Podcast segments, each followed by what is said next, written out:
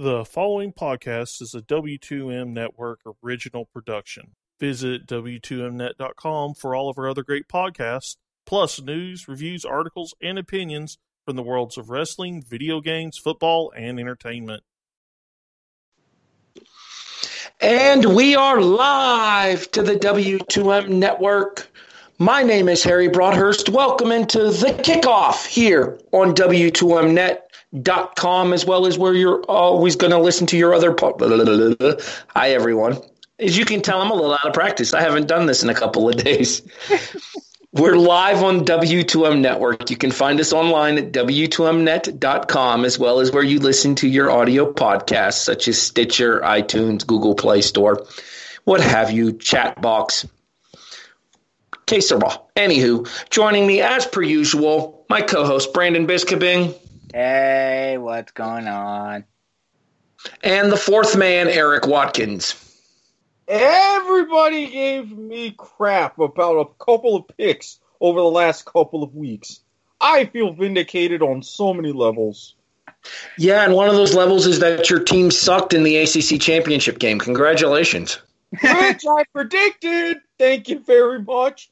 I knew it was already. Just because you predicted it to happen doesn't mean you should have wanted it to. No, yeah, really. I just knew that we weren't ready. I mean, a couple of years ago, Florida was in the SEC title game against Alabama. I knew we were going to get trucked, but I still picked Florida. And this is why I'm the realistic fan amongst the group.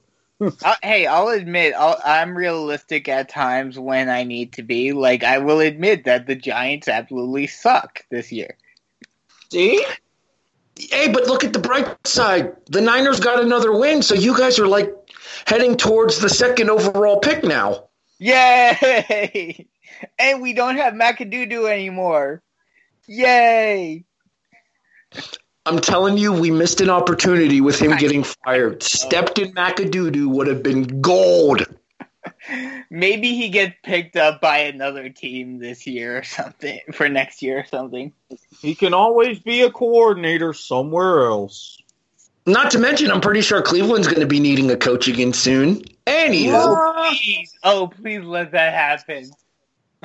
so speaking of gold and things not so much, I think it's time to get this show officially started. It's time for studs and duds. I will have Steven's picks when I do mine a little bit later on. Erik, start us off. Stud, hit me. Okay. Monday night, a, a, a rather surprising result happened. A result that, well, when you look at the overall math in the AFC, makes me a little bit worried about our fan base here in Jacksonville. But in that result, there was one running back that emerged and left the game, only to reemerge yet again. Kenyan Drake. I mean, it's a shame that he didn't break his one long run in the second half for a touchdown, but still, doing what he did to take a lot of pressure off of Jay Cutler in that offense, very stud worthy in my book.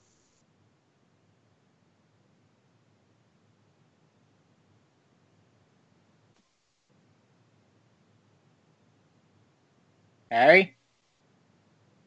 Oh boy. Do we lose Harry? Apologies, guys. Had a little bit of technical difficulties there. Brandon, stud, hit me. My stud, I'm gonna stick with the man that just keeps on giving this holiday season is the burger Rothless Roethlisberger. 506 yards. Two touchdowns in a 39-38 win over Baltimore. And not only that, he led the Steelers in an 11-point comeback in the last 6 minutes and 44 seconds of the fourth quarter. A huge game for him. So he keeps on giving all year long. Yeah, let's not forget here that this is a game that Baltimore realistically should have won. Mm-hmm. Because this is a game that Baltimore came out, dominated the third quarter after trailing 20 to 14 at halftime, and looked like they were about to put Pittsburgh in their place and ma- remain in contention to win the AFC North. That is until the burger the the Burger Rothless Roethlisberger stepped up and said, "Nope, sit down, bah humbug." I mean, when you become the first player to have three different 500 yard passing games, that that, that just tells you it's like, no, I, I I still got this. You go away. You're done. Okay, so my my stud for the week is going to be a little bit of a homer. So I'm going to go ahead and call it on myself here. No, Homer. Ah, nothing says football like a blizzard, right? yes. Especially this time of year. There was a foot plus on the ground at New Era Field in Buffalo. As quickly as the grounds crew and apparently the offensive linemen for the Indianapolis Colts at the end of the fourth quarter were clearing the field, Mother Nature was putting it right back onto the ground. LeSean McCoy did not care about any of that. 154 yards and a game winning 24 yard run in overtime means snow angels for everybody as Buffalo wins 13 7.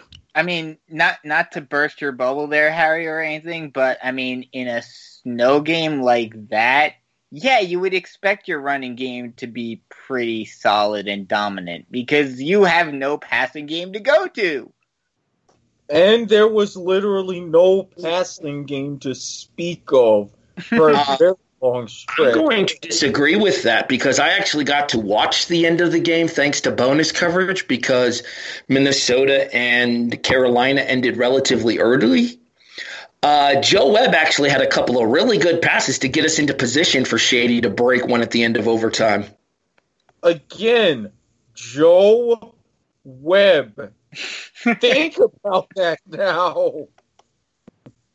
You you relied on him, and I believe wasn't it until late second quarter, right on the fringes of halftime, if not after halftime, where you finally had your first completed pass of the entire game? I will state for the record that I did not get to watch the Bills game this week due to the fact that Minnesota and Carolina, for some reason, was the national CBS broadcast. Hello, Fox, that's on you. Anywho. Um, but at the same time, though, hey, at least it wasn't Nathan Peterman throwing five completions to the opposing team. True, very true. All right, I will get to Steven's picks once we're done with ours because I am currently indisposed at the moment. Therefore, I'm going to go ahead and let Erik continue as we flip the script and we hit our duds for the week. Erik? Well, eh, going as I teased before about certain teams and fan bases, I, I, I got to be a little bit of a homer, but in kind of a bad way because, okay, bad enough you have a star defensive lineman going at the center's knees in victory formation. Bad enough that that starts a brawl. Bad enough that two players, rightfully so, get ejected from the game when it's pretty much done.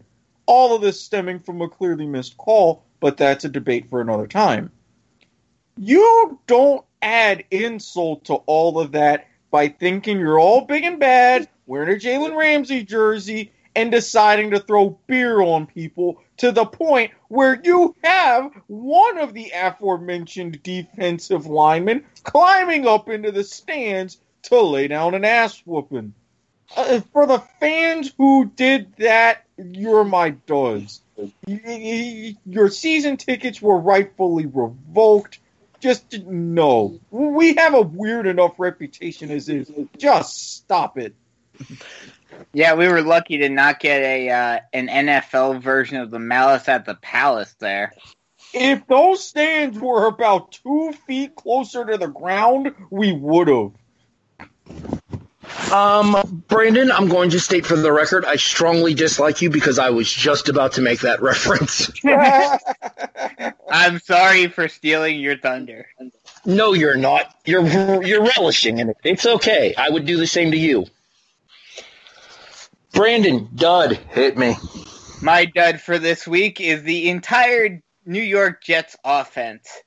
not scoring a single point against the under 500 Broncos. And and by the way, their defense is the 24th in the league in scoring defense. They have given up more than 20 points a game this season on average. Jets, I know you suck, but come on. And to add injury to insult, McCown broke his hand. Oh yes, and he proceeded to say confide to one of his players that he thinks that may be the end for him. You know what? I, I wouldn't be necessarily mad if that were the case. At this point, it's a good riddance. Oh yeah.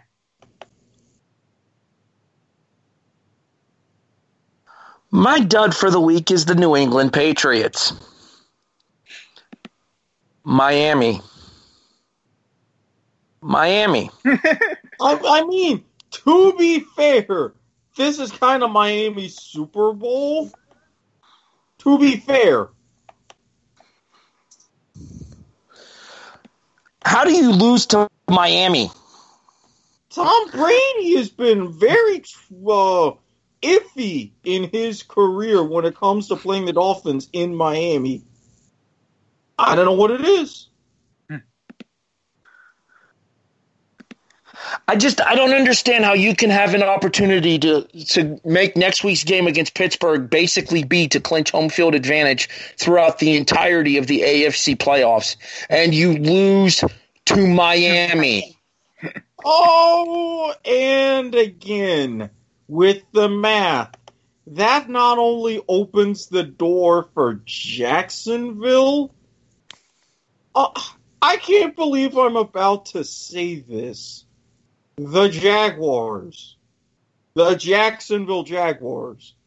The Jacksonville Jaguars, led by Blake Bortles, have a shot, an outside shot, but a shot at home field advantage. And they have a very legitimate shot at home field advantage, at least for the second round. Yeah, and and I mean, and a, fir- a first round bye. Yeah, uh, I I I don't know if I'm sufficiently prepared for this. Erik, you realize you may end up having to party like it's 1997 all over again. 99, but close enough. I, I'm I'm sorry, I can't remember when the Jaguars were last relevant. My apologies. That's okay. That's why I'm here.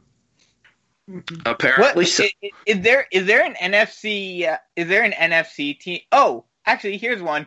It would be perfect if, if it were either Jaguars, uh, Rams, or uh, Titans, Rams for the Super Bowl this year. Uh, Oh. Considering what my uh, Super Bowl tradition would, w- considering what my Super Bowl halftime tradition is, because it would actually be fitting because the year that this occurred um, is the same year that both of those teams were last relevant.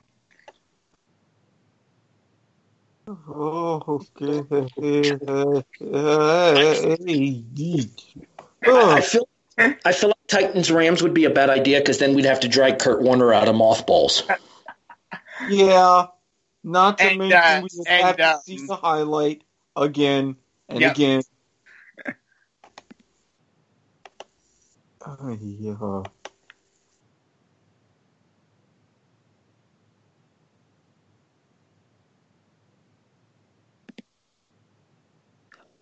All right, um, Sean, are you with us?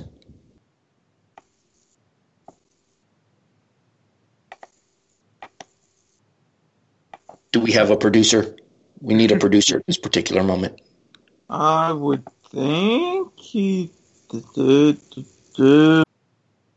And apparently he was there. All right, so I got Steven's picks for. Well, I, I technically have half of Steven's picks because he would have went with the Patriots for his dud, and I beat him to it. Nana, nana boo boo. His stud for the week is Dak Prescott. Um, Brandon, it got ugly in that fourth quarter. yeah. Yeah, it did.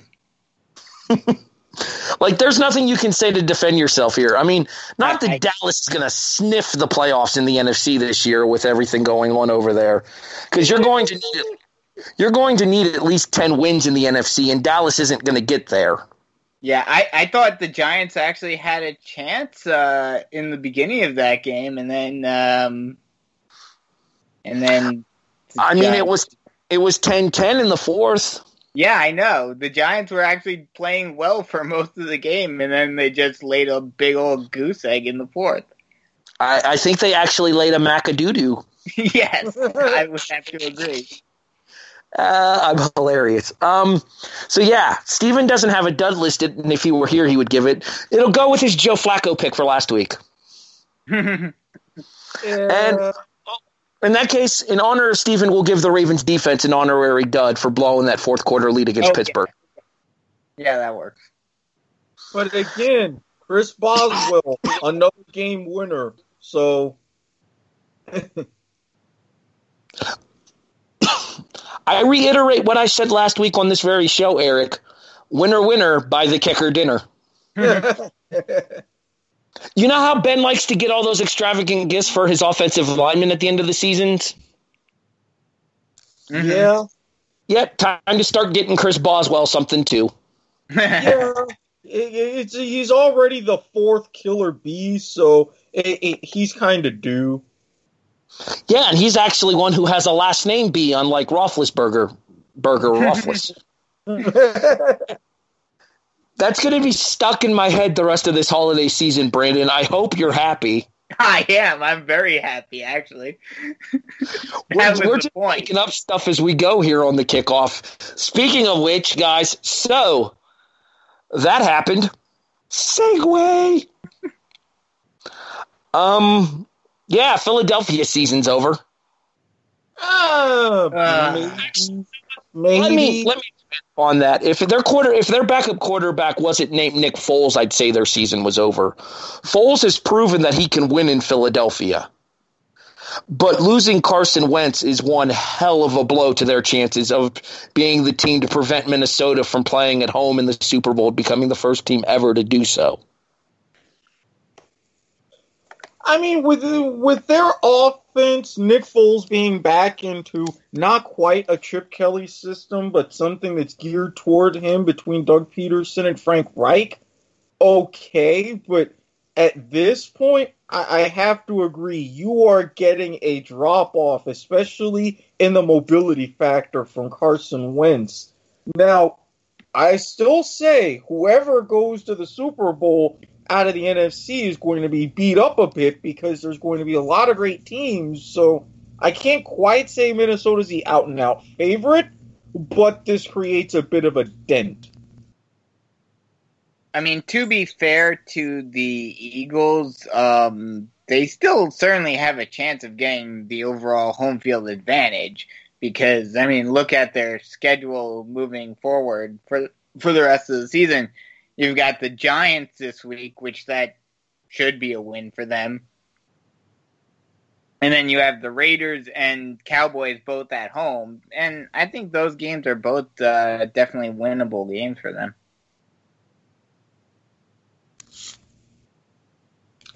Plus, it helped that with this win, they've already crossed a major hurdle in clinching the division. So now you figure you can't really drop any worse than third, and you got a good position, as Brandon said, with the schedule to get the first round bye, possibly. See- See, I disagree. They could possibly drop down to the four seed, Erik. Let's not forget the other four, the other three division leaders in the NFC right now are the Rams, the Saints, and uh, the Vikings, all of whom could conceivably pass Philadelphia if the Uh, Eagles go into a slide the final three weeks of the regular season. I mean, I think Uh, the I forgot about Vikings. I, I think the Vikings could conceivably win, lose one of those uh, their next three, especially with uh, Aaron Rodgers coming back when they face the Packers at Lambeau. Hey, save the Aaron Rodgers talk for later. We'll get to him in a bit. Dun dun dun.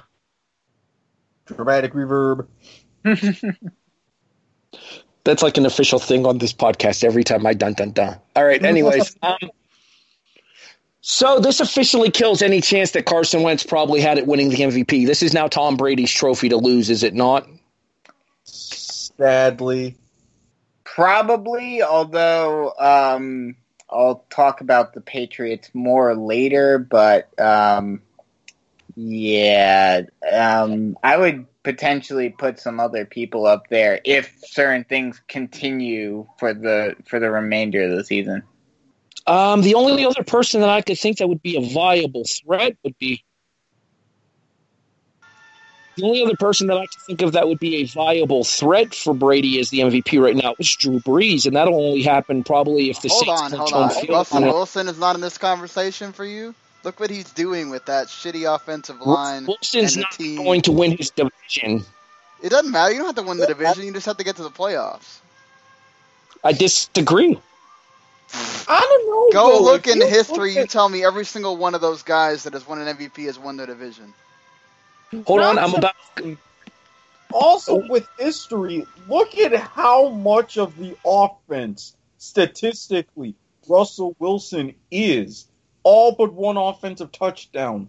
86% of the offensive yardage. Yeah, there's a legitimate argument here. I, you know, who I would also put as a legitimate argument, especially with how he's played over the last two weeks, and if he leads them to get a number one seed and proceeds to beat Tom Brady, Why do I feel like I know where this is going? it's the Burger Rothles Roethlisberger. Uh, Stevie Wonder saw that one coming. In a dark room, no less. I mean, And- he's only uh, he's only let uh, a little more than hundred yards behind uh, Brady in passing yards this year. Well, I think the thing though is that Roethlisberger has weapons that Brady doesn't in New England, though. Although Hey, Brady Brady did just get another weapon, and that kind of takes us into our next discussion point here of Kenny Britt to the New England Patriots. that certainly helps them. I don't know. It'll depend on which Kenny Britt it is. If it's the Kenny That's- Britt of a couple of years ago in Tennessee, great, awesome, fantastic for Brady. If it's the Kenny Britt of last year into this year from Tennessee, eh, well, you know. Yeah, very true. Uh, I don't know though. I mean, when everybody looks at a lot of these troubled or talented yet troubled wide receivers, something happens to where they go to New England and they all of a sudden become Pro Bowlers. That is very true what Erik said, but also it could be a situation where I mean, look at how well Tennessee has played this year in spite of how he's played. It may be a situation very similar to uh, Kelvin Benjamin in uh, in Carolina, where they were just going to other options, and maybe this change of scenery will help him, a la Benjamin in in Buffalo now. You could make the argument for addition by subtraction for Tennessee as well. Exactly. Easily. because I I, I don't think there's any question that you have to consider maybe Mariota as a uh, uh, at least in contention for all NFL honors this year with the job that he's done leading the te- the uh, Tennessee Titans. Yeah, the only issue with that obviously is in is he's in the AFC in the same conference as Brady and uh, and Roethlisberger. Burger Roethlis. Yes.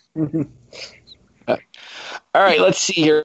What else do we have? We got a crap ton of bowls coming up for you guys. Uh, probably not next week, but the week after Christmas week. That Wednesday is when we're going to do our New Year's Six predictions. If, if everybody's good with that. That's perfectly fine. Works for me. All right, I was going to say here, does that work for you guys? So we'll do our New Year's Six predictions here, but uh, just overall, what is your guys' take on the uh, on some of the bowl games that were announced here? Is there any one particular bowl game that you're looking forward to the most? Um, I mean, I haven't really looked all that in depth at the bowls. Um, I have mine. If you guys, if you want to go ahead and take a quick moment to take a look at them, Brandon, while I go I, ahead. I've and- got it up. I just pulled it up. On. All right. Well, while he's looking, you know which uh, bowl game actually interests me the most? What? It's the team not good enough for the college football playoff. That is one, definitely. Auburn gets Central Florida. That's going to be a quirky one, especially uh, since this will be Scott Frost's last game as coach of UCF. I, I, really hate to say this here for for the Central Florida fans here because they've had such a Cinderella season, especially after going 0 and 12 just two years ago. Mm-hmm. But uh, knock knock. Who's there? Reality, and its name is Auburn. Yeah, th- this is why when they had the whole oh Power Six movement, power lives here, blah blah blah I saw this matchup and I'm like, that argument's officially going to die in a fire. Well, we don't necessarily know that because I'm sure people were saying that about Boise State and TCU back in, what was it, 2011, 2012, um, when they were in New, in New Year's Six Bowls against power conference teams and they went in and beat them. So, you know, yeah, it's going to be an uphill battle for them, but I could I could see them pulling it off. Yeah, um, eventually. But but wouldn't that count? Doesn't that count as a New Year's Six bowl anyway? It does, but at the same time, we'll give official predictions later on. I'm just talking about the fact that I think that this is going to be the unfortunate reality for Central Florida of be careful what you wish for. I think looking at a few of the non New Year's Six bowls, I think one that that is going to be very interesting to watch, um, especially because both of them have kind of had similar but not really all that similar seasons. Um, the Cotton Bowl between USC and Ohio State. That's another New Year's Six as well that we will go into more details in in a couple of is weeks that? too. You know what? To me, the most intriguing match of the uh, bowl, the the, the pre New Year Six bowl season is what Boise State and Oregon. That would that's going to be an interesting one. Going in, going even a little further down into the lower end bowls, um, it's probably going to be a wipeout, but um, it'll. I, I, have a feeling it may be a little fun, uh, a, a fun little game Troy against North Texas in the New Orleans Bowl. oh, poor North Texas. Poor, poor North Texas. and, here uh, I quick, real quick in regards to uh, the Boise State Oregon thing that I was saying, and then I'll let Erik go ahead and give his prediction for the bowl games that he's looking forward to here. Um, I have a funny feeling Oregon State or Oregon and Boise State could be a first to fifty wins. 50s? Yeah, well, right. uh, possibly now that Taggart's gone. I just feel like Oregon lets loose and they end up letting fly against Boise State because we all know they don't really play defense in the Pac 12, and Boise State's never been known for its defense. It's already played one Pac 12 school this year, and it allowed 45 in that game to Mike Leach in Washington State. Uh, uh, true, true. I mean, at that point, if 50, if not 60, when you're talking with those kind of numbers, especially with how Pac 12 offenses run. All right, Erik, you were going to say something about one of the other games that you were looking forward to? Yes. A matchup of the Aggies versus, well, the Aggies. New Mexico State in their first bowl game in several decades, e- even though yes, it's a kind of a mediocre Utah State team. I just want to see what New Mexico State does, how they do in extremely unfamiliar territory. I, I, part of me is going to be rooting for them, but part of me would also expect them to be slaughtered just as bad. So I don't know. There's a good aura of mystery around that one. Not to mention, this is a New Mexico State team going to a bowl in its final year in the Sun Belt as well. Hmm. Uh, another one that uh, another smaller bowl that is going to be kind of interesting to see. I feel is going to be the uh, Armed Forces Bowl between San Diego State and Army. Could see that game being a pretty high scoring and running gun type game. Well, since you just mentioned Army, let's go ahead and break down the best college football game in the country last week because, well, it was the only FBS football game in the country last week. Let's talk Army Navy, gentlemen. Um, that was one hell of a game. Uh huh. Under the snow game before the snow game. Yeah, well, ours had more snow, so neener, neener, neener. But it, uh, just you know, my I, I've said this before in a, in a post on Facebook. and I'm going to say it right here on this show as well. In my opinions, the best six minutes in college football don't happen during a game at any point in the season. It's the immediate aftermath of the Army Navy game with the singing of the alma maters. hmm And, and, and gee, I wonder who was the brilliant Nostradamus like genius that predicted that Army would win the game and sing second. Hmm, I gotta shake that man's hand, or better yet, buy him a beer. Can you help me find him? I want to point out that I also This is what we get for working with a couple of Nostradamuses. Or Harry Jesus. mad when he picks the wrong team. No, I get mad when Navy loses this game because I never hear the end of it from my Army friends. I have friends that served in the Army, and I've always been a Navy fan. So anytime Army wins, especially last year when they broke the streak, I get endless amounts of crap for it. Hey, I, I got uncles that serve pretty much in uh, all branches of the military, so I win either way. Although, oddly enough, mine is mostly a Navy family, so there's that. If ever there was a case for the classic ABC Sports tagline of the thrill of victory and the agony of defeat, it was the kicker for Navy. Mm. What was that? Wide left? that was absolutely gut wrenching to see him breaking down on the field while the Army players were celebrating in the background. I, I, I will admit, I did kind of feel bad for the guy, but at the same time, I'm thinking, yeah, it's a low percentage kick from that distance in the snow. It, it, it's kind of against you.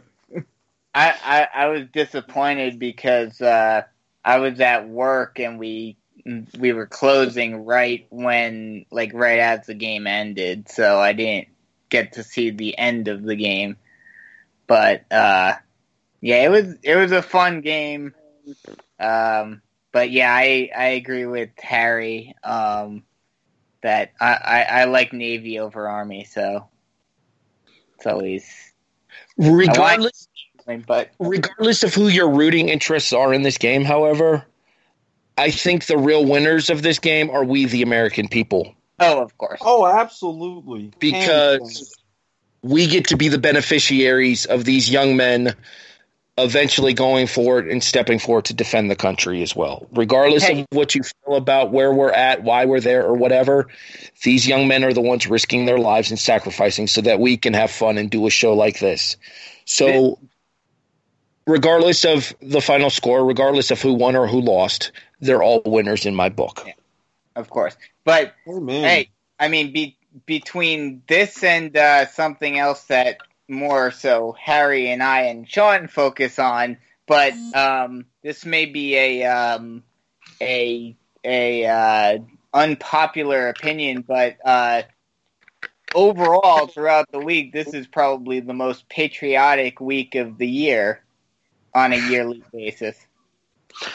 Don't get me started on, on that tribute to the troops garbage. I know you don't like it, but still, you're Please. getting two things as compared to only one. Meanwhile, somewhere Air Force is wondering, hey, when do we get to be relevant? You Hey, don't. what about us? Sit down and be quiet, Air Force. All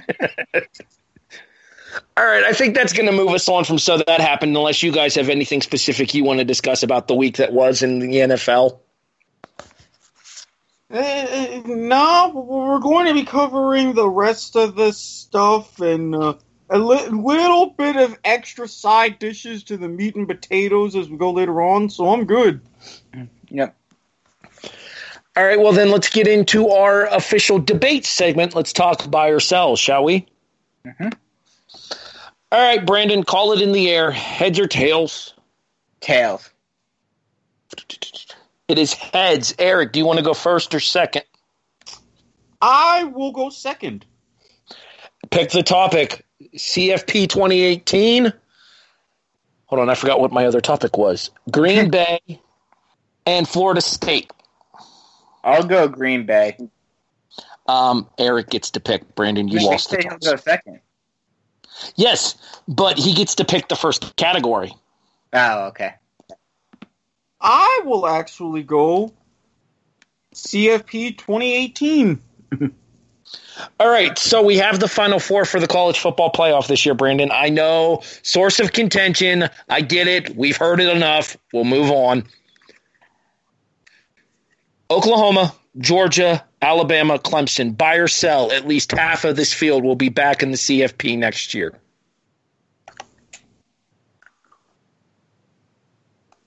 You want me to go first? Well, Erik's going second, so yes. Oh, oh, okay. Now I get. It. Um, yeah, I'm gonna buy this. Uh, I think um, Clemson is a school that has been good for the past three or four years, and it seems like they haven't hit any sort of snare after losing their uh, quarterback Deshaun Watson. Um, so I, I think they're going to be a team that's going to be in the hunt um, and in the playoffs for the foreseeable future.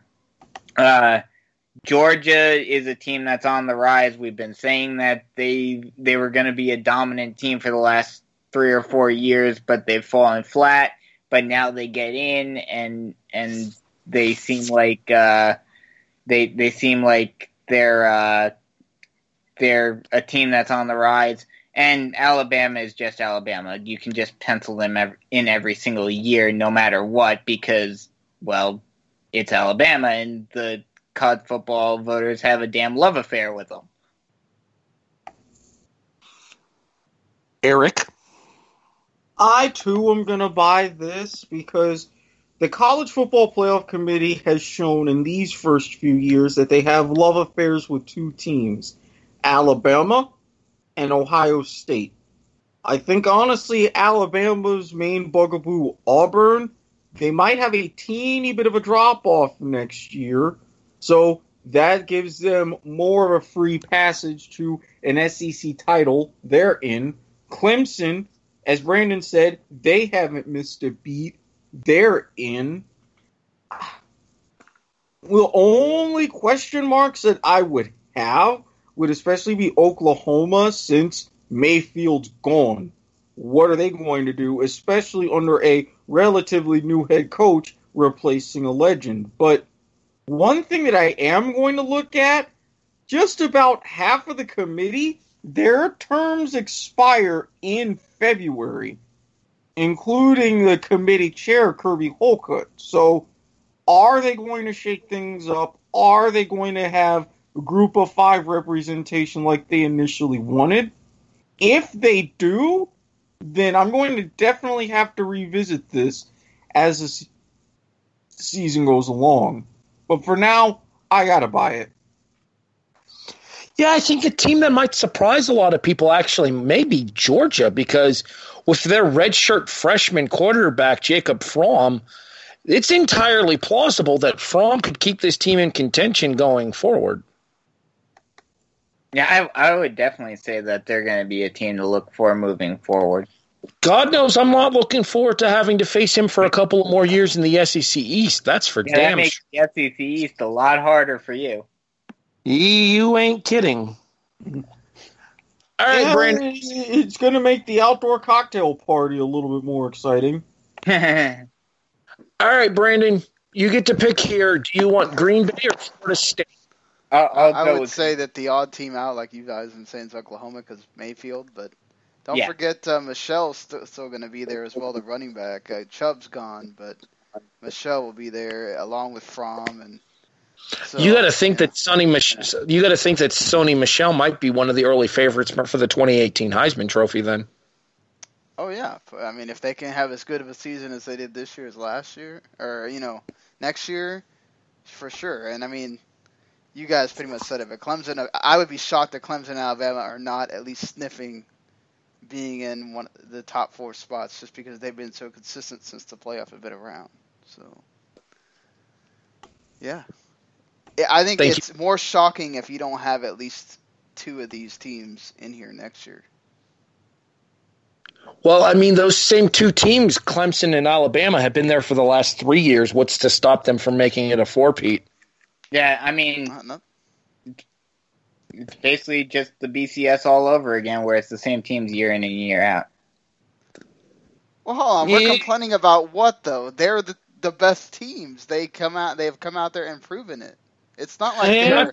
Uh, it's not like they're nine and three and still getting in. Okay, not to mention, sometimes that happens regardless of the system. Remember, Division 3 with the 32 team playoff. You had 10 years, if not in a row, then an 11 year span. Who did you have as a national championship game? Mount Union versus Wisconsin Whitewater. North Dakota, five consecutive national championships at FCS they're going back to the semifinals for the seventh straight year. Good teams are going to be good teams regardless of the format. Oh yeah, That's how it is. I'll Yeah, agree with I remember watching an absolute shock last year when North Dakota State lost in the semifinals of the FCS playoffs. That I was just. Uh, I wanted to say it "Oh." was Sam Houston State. It might have been, and which is weird because Sam Houston State they are either in the quar- they were in the quarterfinals. They might have made the semifinals again this year. All right, let's move on because we have a couple of other things to get to before we get out of here for this show, and we're running on a limited schedule. Uh, Brandon, do you want Green Bay or Florida State? Green Bay. Well, you obviously know where I'm going to go with this question. I think I do. Buy or sell? If Aaron Rodgers can lead Green Bay to the playoffs, coming back from his broken collarbone, broken collarbone, excuse me, but that's all, folks. he is your runaway choice for NFL Comeback Player of the Year. Oh, without a doubt. If they can make it to the, I mean, that is a big if though, um, because it looks like it looks very likely and very possible that we get three teams from the same division in the playoffs this year. Um, so it's a big if, but yeah, if Aaron Rodgers comes in and he's able to dominate and they go undefeated for the next three and they're able to make it into the playoffs, yeah, I I definitely see that. I, I definitely see him being comeback player of the year. Be, I mean the only the only other person that I would even potentially put in the same category, but you know, while he had a good start with them, he's kind of fallen off and hasn't been, you know, he hasn't been outstanding since he got traded. But the only other person that I could see as a potential comeback player of the year is Adrian Peterson after being traded to the uh, Cardinals. Yeah, Adrian Peterson was pretty much our unanimous Comeback Player of the Year at the midseason awards. Uh, Erik, same question. I have to buy it because collarbone injuries are no joke. The fact that he was even up, being able to practice, being able to throw after just two months, that's impressive in of itself. But you come in, kind of tip Minnesota off the perch a little bit because Green Bay has a relatively easy schedule if you're looking at all the playoff teams. And I wouldn't be 100% sure about Atlanta. Of all the teams that are in the hunt, they've arguably got one of the tougher schedules. So there is a little bit of a crack in that door for Green Bay if they win out. If they do 10 and 6 and sneaking in as a sixth seed, it's Aaron Rodgers' award to lose. Yeah. All right, Brandon, are you ready for the final question? Yep. Buy or sell, Florida State is the marquee college football position to come open this offseason, even though it's now filled with Willie Taggart of Oregon. Out of all of the college football coaching positions that came open during the course of this offseason, including the ones that will come open after the bowl games are done and completed, Florida State is the marquee job. Um, I mean, I'm trying to think what other Power Five schools there were that lost head coaches. I mean, the only one that I can think of is uh, you had Tennessee, uh, you had Texas A&M. Well, Texas. Well, yeah, Texas A&M, um, and that's pretty much it. Am I missing any? Florida. oh, Florida. Then, ooh, that's a that that's a tough call between Florida and Florida State. I I'd have to say I'd have to say Florida over Florida State honestly. Erik, you're in the middle of this down there in the Sunshine State. Do you believe that Florida State is the best opening to come available this offseason? I honestly do because I agree with you. Why when you're done? Well, I mean, let's say this Florida, it's a big job. I am not going to dispute that. But with what happened at the tail end of the McElwain era, and not to mention you've got an emerging powerhouse in the SEC East in Georgia, you've got the chaos that happened with the Tennessee job. That took a, quite a bit of the luster off of the Gators as far as with that pomp and prestige. Florida State, meanwhile, that's practically turnkey. You've got hopefully a healthy quarterback coming back in Deondre Francois. Your biggest competition is Clemson, although you if you get them at the right moment, they are very beatable, and you can come in and immediately compete for a conference championship New Year's Six Bowl, and within a couple of years, if you recruit well, things go your way, a national championship. You don't quite have that at Florida. You definitely don't have that at Texas A&M and all the other Power 5 jobs like in Oregon, like in Nebraska, like a UCLA, all of which that filled vacancies one way or another. You don't get those options. You have to have a little bit of a patience. But between all of that, that just plug and play with the fan base, with where you are in the conference, yeah, Florida State was the shiniest penny. Let, let, let me actually rephrase this because I'm going to kind of both buy and sell this at the same time.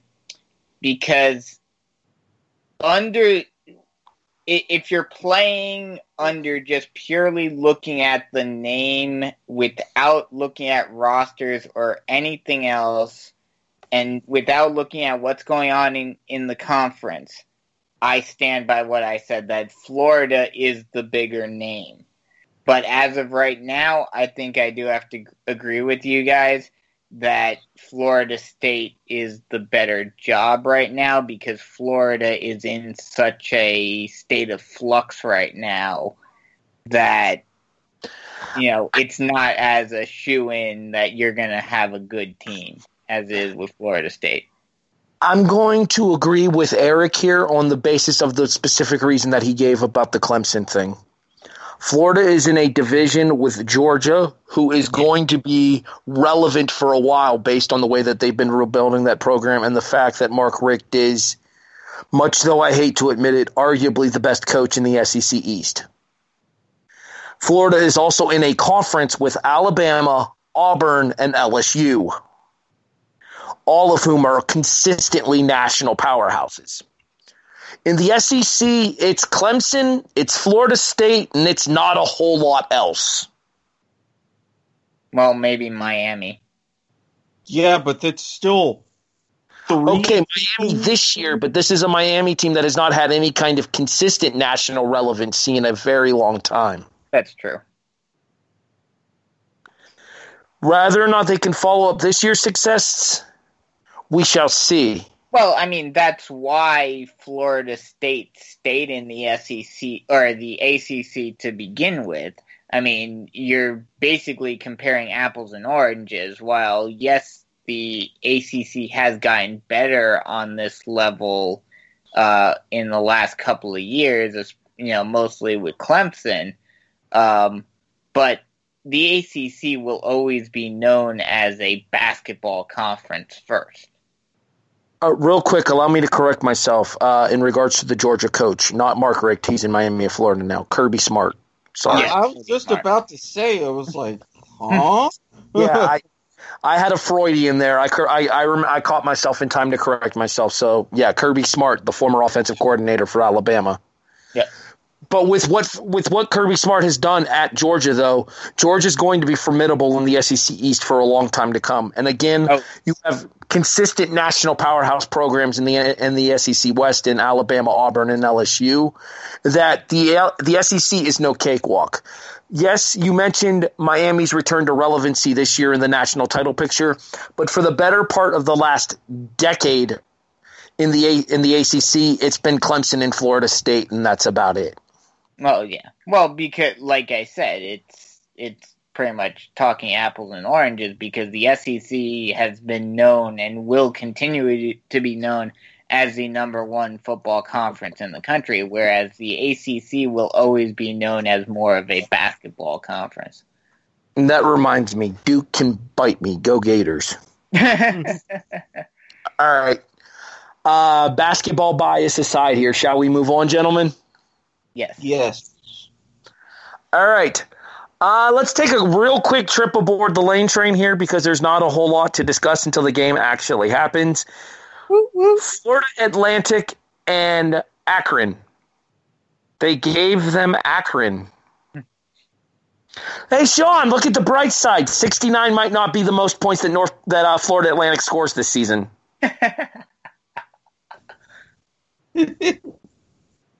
Is anybody else waiting for Lane Kiffin to try to hang yeah, this one I like um, seriously is anybody else waiting for lane kiffin to try to hang a century mark on somebody because akron it could happen against I I so want to see it happen.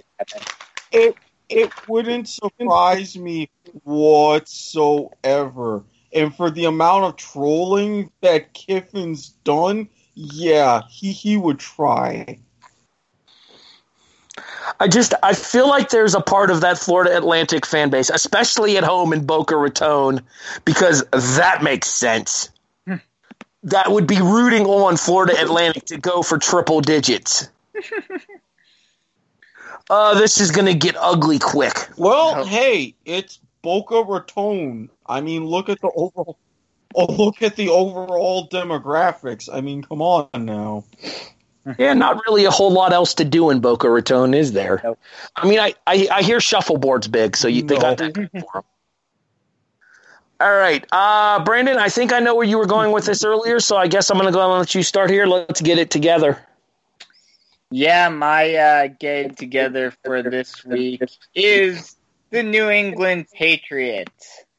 Um, you guys, you're trying to get that number one, that number one spot, the guaranteed home field advantage in the playoffs, and you lose to Miami.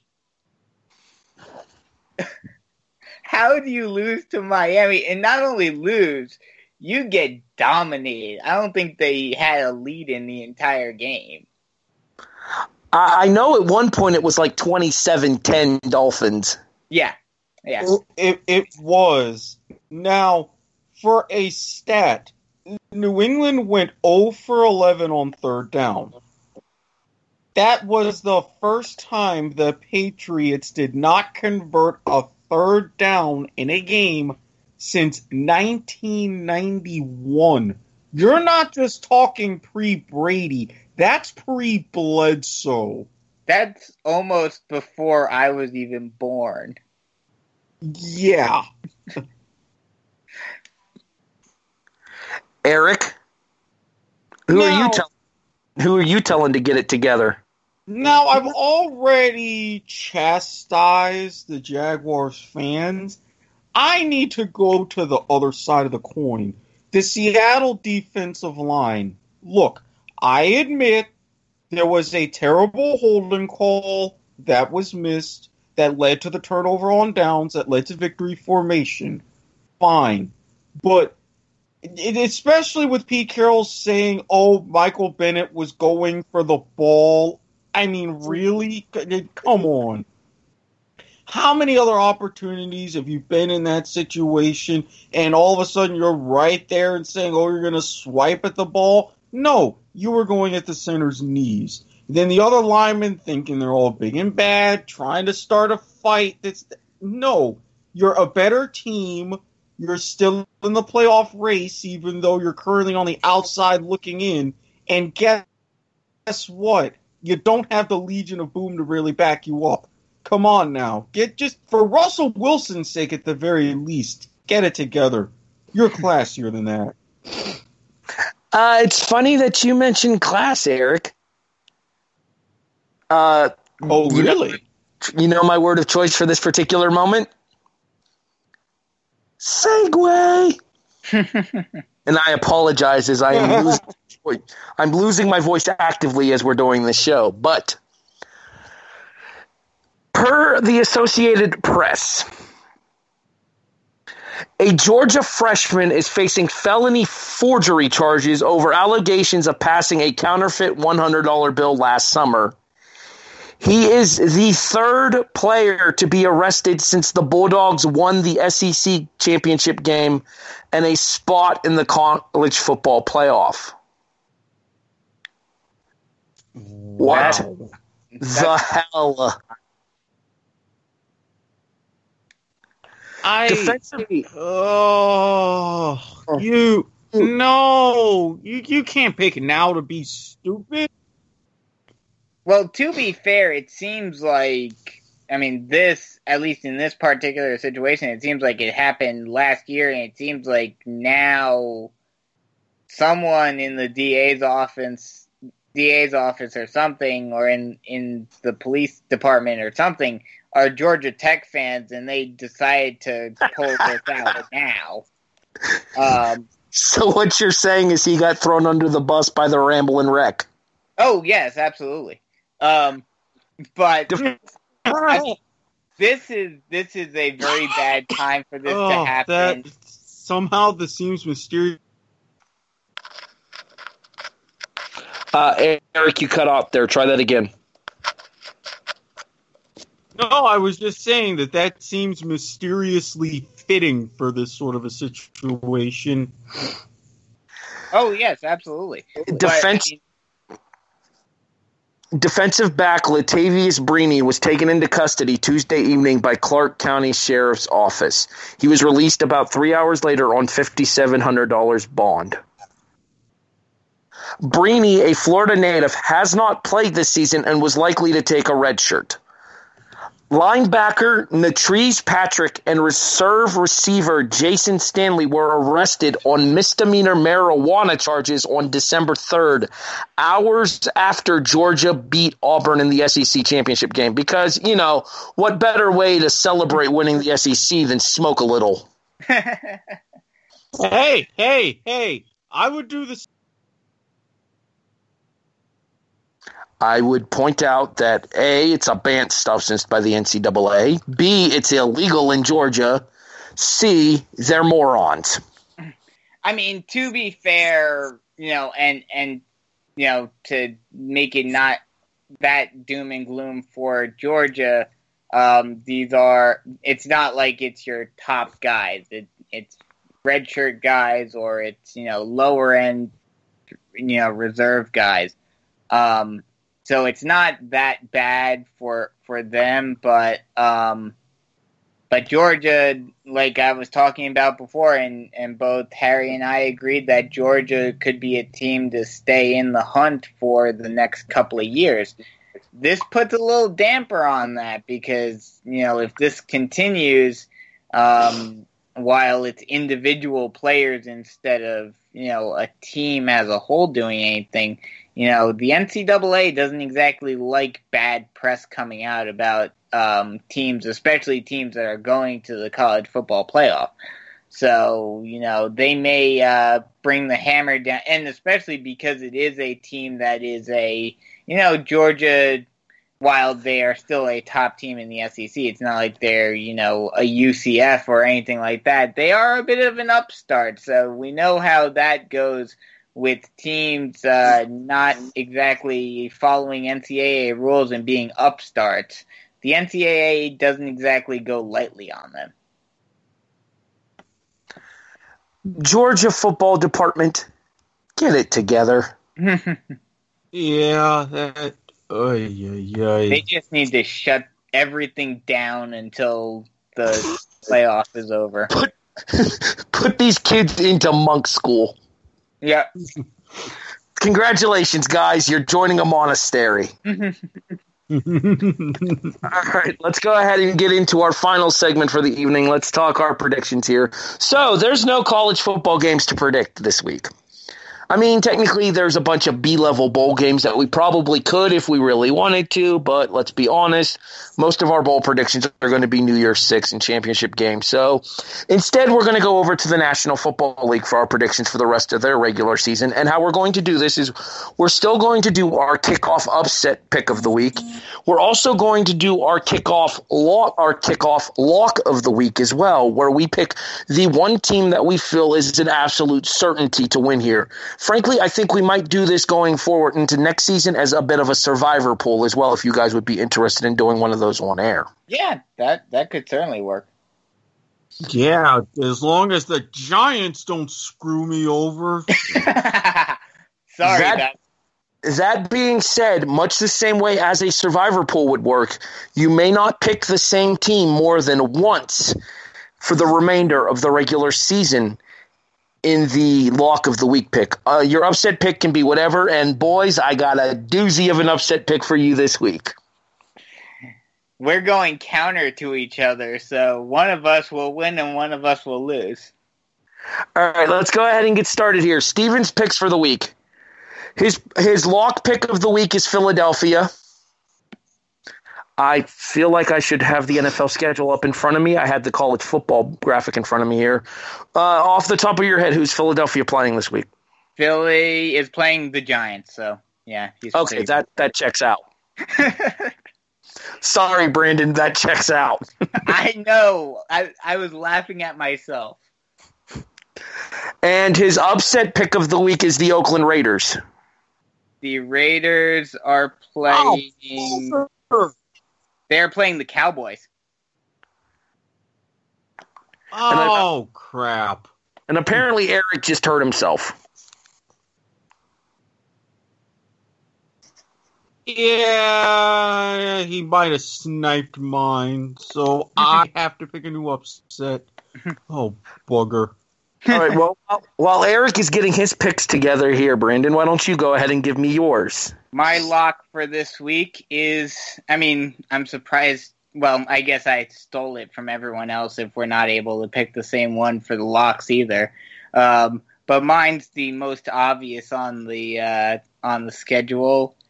The 0 and 13 Browns will continue to be 0, and it will become 14. The Ravens beating the Browns in Cleveland. And your upset. My upset for this week, which I'm baffled that this is actually going to be an upset, but apparently the line has them uh, as favorites. Uh, while yes, they're going to be very mad at losing to Miami this past I- week. Me. the the Patriots will continue their losing ways and lose to the Steelers at Heinz Field. Erik, do you feel better? Do you need a little bit more time?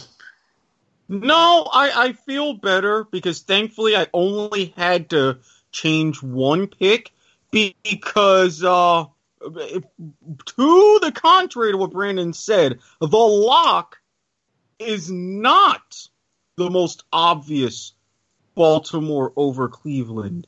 There's one that's even bigger.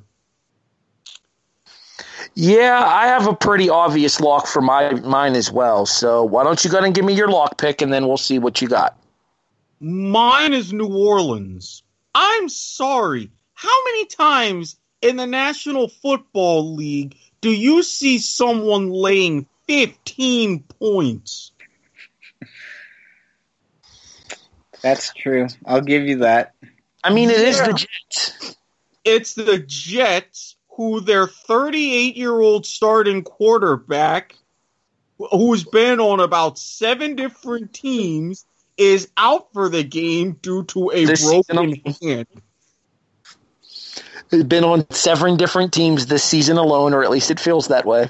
exactly. That, that, Let's see who even their backup will be. Oh, Bryce Petty.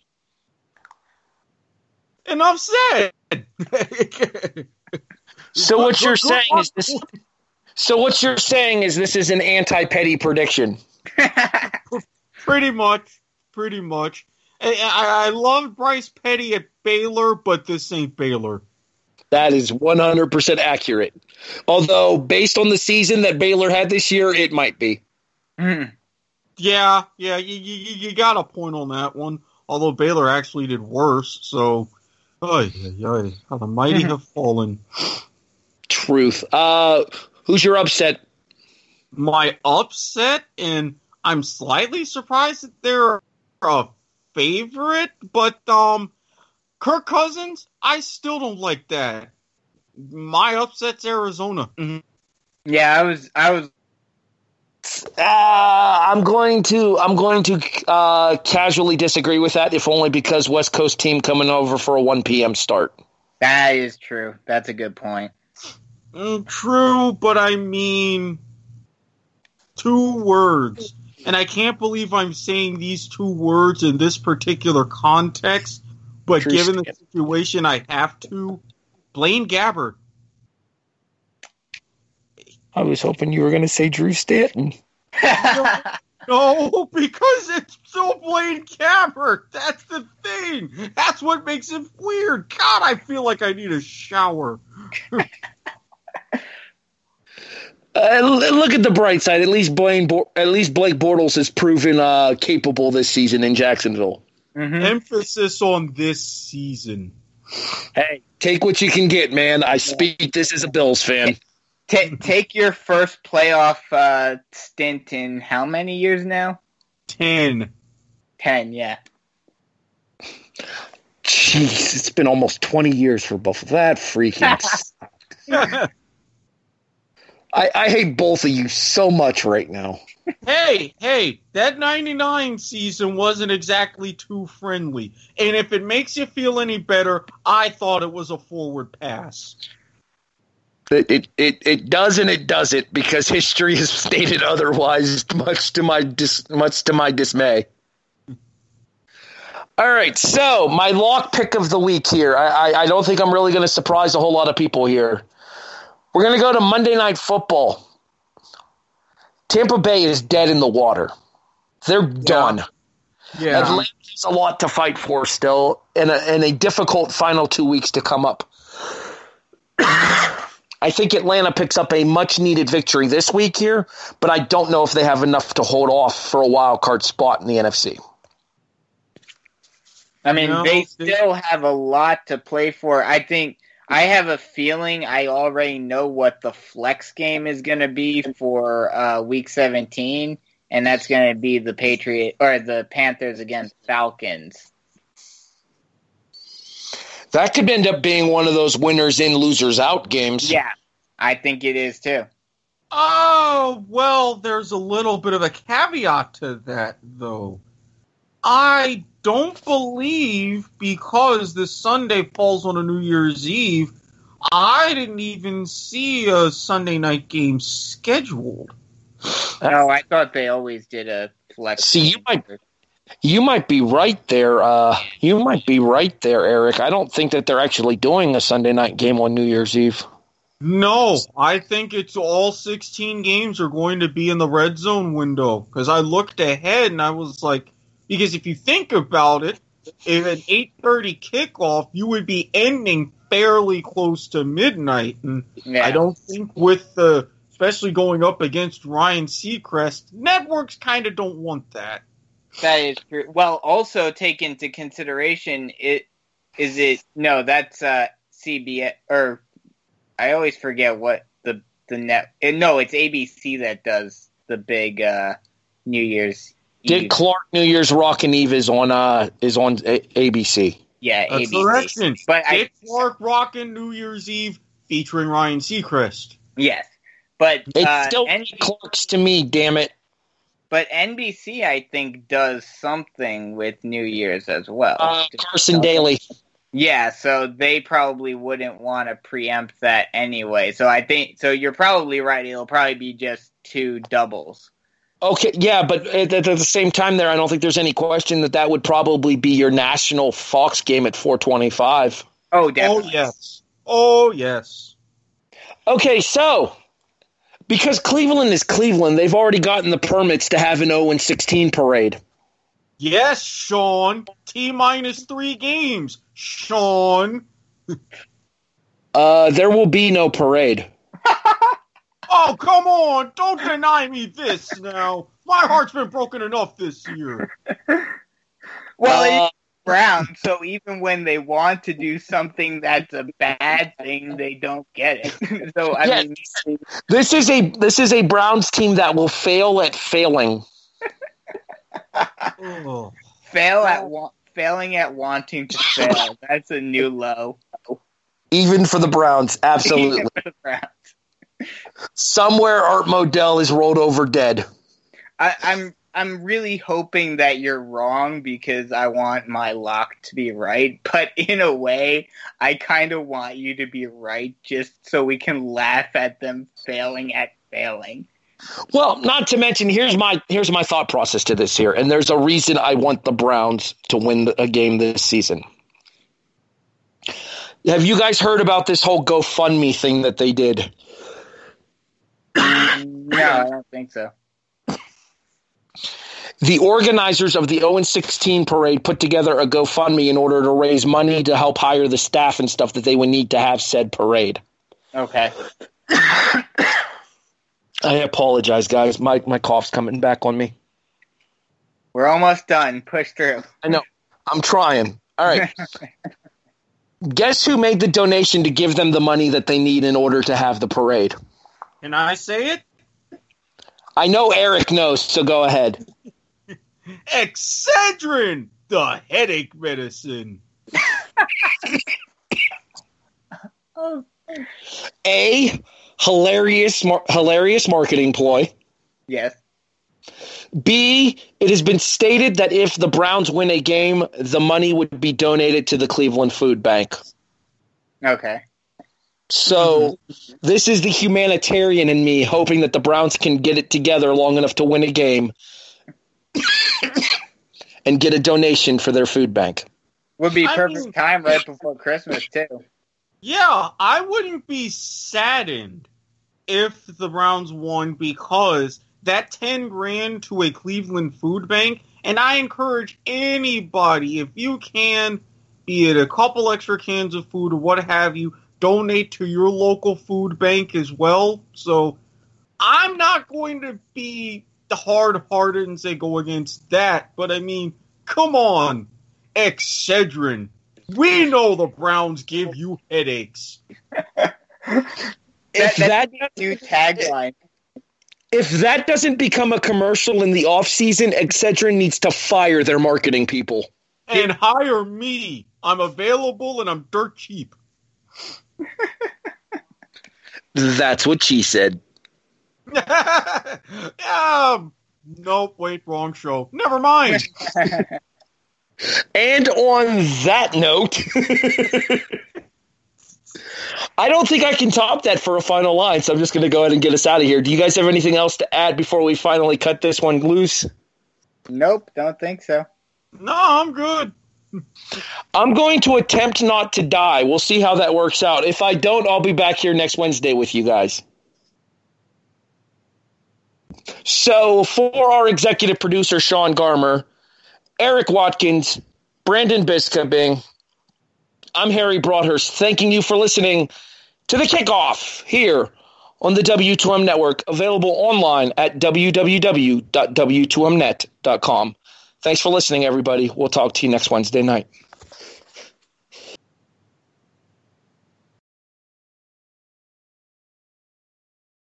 The following podcast is a W2M Network original production. Visit W2Mnet.com for all of our other great podcasts, plus news, reviews, articles, and opinions from the worlds of wrestling, video games, football, and entertainment.